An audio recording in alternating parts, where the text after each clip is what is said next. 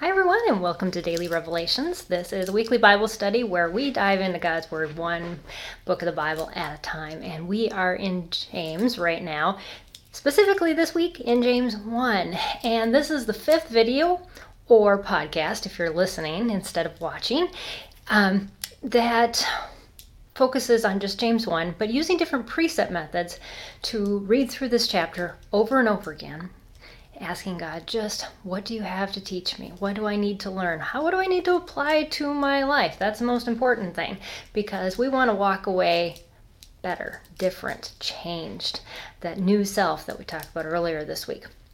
But um, today, on day five of this study, the thing that I ask you to do, the precept method, is to look at this chapter in the context of the larger book of James, which, if you haven't read the book of James before, you can use some um, different reference materials to read, you know, what, what is the purpose of James in, in totality, or to look at this chapter in reference to the entire book, God's entire story um, of the Bible.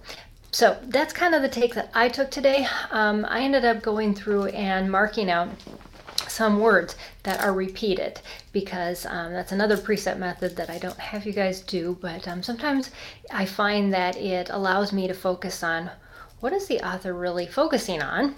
And um, because we tend to repeat things when that is our theme.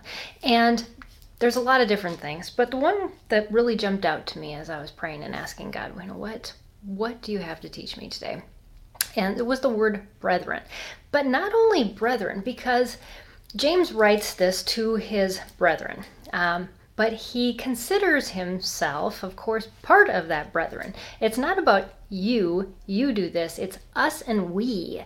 And where that shows up really well is in verse 18, which says this In the exercise of his will, of God's will, he brought us forth by the word of truth so that we would be the kind of first fruits among his creatures. This us and this we, this brethren. And what James is trying to say is there's no exclusion of anybody who is called by God. The children of God are the children, these siblings, the related brethren to one another. We can't do this by ourselves. And that just got me looking at some verses in different places in the Bible. But the thing that um, that just kept bouncing out at me was that there's no doing this alone. And oftentimes, especially when we are pressed, um, we are under trials, we have difficult circumstances, we t- tend to close in. And we've seen that with COVID is that, you know, we, we have been disassociated from one another. And some of that has been because of legal means that we haven't been able to meet at churches for a long time. But even with masks and, and having smaller groups only meeting, it makes it more difficult to live in association with one another. But God says you need to do it. And James says, you know what? Even when there's trials, you need to figure out ways to make it work. Because, yes, all these people were dispersed. That's what he talks about at the beginning of the chapter. But in their disbursement, you can't forget that you are growing your own fruitfulness alongside all these other believers.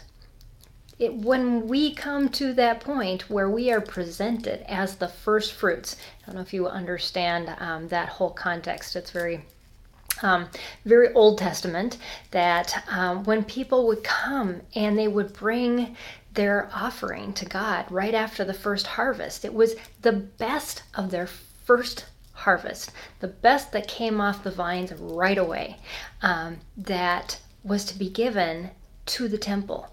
And that is exactly what God is building up in believers now. The believers now are the ones who will be presented to God in the Lamb. And that's what it says in Revelations 14. And and so we can't think that well, I can do this kind of Christian thing all by myself. Here's why. Um, in looking at um, John 1 12 and 13, in 1 Peter 1 2 22 and 23, and in Hebrews 12 23, I'm not going to read through all those, but the summary of what all those say is that as we come into the new kingdom, as we are offered up as those first fruits, there's something that's going to be very unique about these first fruits. First of all, they're purified. So we can think of it as organic fruit, something that is untainted by the chemicals and all of the other things of the world. And that is only achieved by receiving the mercy of God through the blood of Christ. Okay? So that's that's the first one. The second one is they are rhyme sorry, vine ripened means you don't do it apart from God, you have to do it with God. And that takes us back to um, to that whole scripture um, teaching with Jesus, I am the vine, you are the branches. Um, you can't do anything apart from me. And and so we have to stay on the vine. We have to walk with God. So that is another part of being part of these first fruits. And the final part is is you have to be included in the bunch.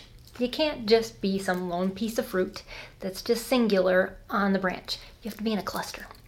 And that cluster is not only what protects you, but it's a sharing of everything that's in your life and in that cluster.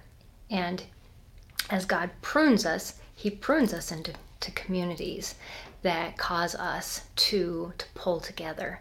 We need each other. But what is awesome is what that looks like on the outside. It is the love of Christ being shown to the world, and that is talked about throughout Scripture as well. So, just want to encourage you. I know there there's probably just like with any of us, there's probably two out of three of these you do kind of well at, and one that you pretty much tank on. Um, mine is the community one. I have to admit it. I'm I'm kind of a, a loner. I prefer to kind of do things on my own, and I'm strong-headed. Um, God is teaching me though that I need other people around me. I need um, a lot of wisdom because I don't have it, and that um, that there is a need for um, for being part of a community and leaning on others as well as supporting others. So um, so I don't know about you, but um, just dig into God's Word. Finish up this um, this book, the study on James one. Remember, we're not done with day five. You have day six and day seven. So day six, I want you to continue on. Go back through all your lessons. Read through this chapter again, and say, God, you know what what do I really need to work on the most that you pointed out to me, and how do I do that? Give me a good way to apply that now. And then day, day seven, just try to commit one of the verses to memory, whether it's from James or one of your cross references. So I encourage you in that. So we are done with our videos and podcasts for James 1, but next time I will join you as we start James 2. Bye, everybody. Have an awesome weekend.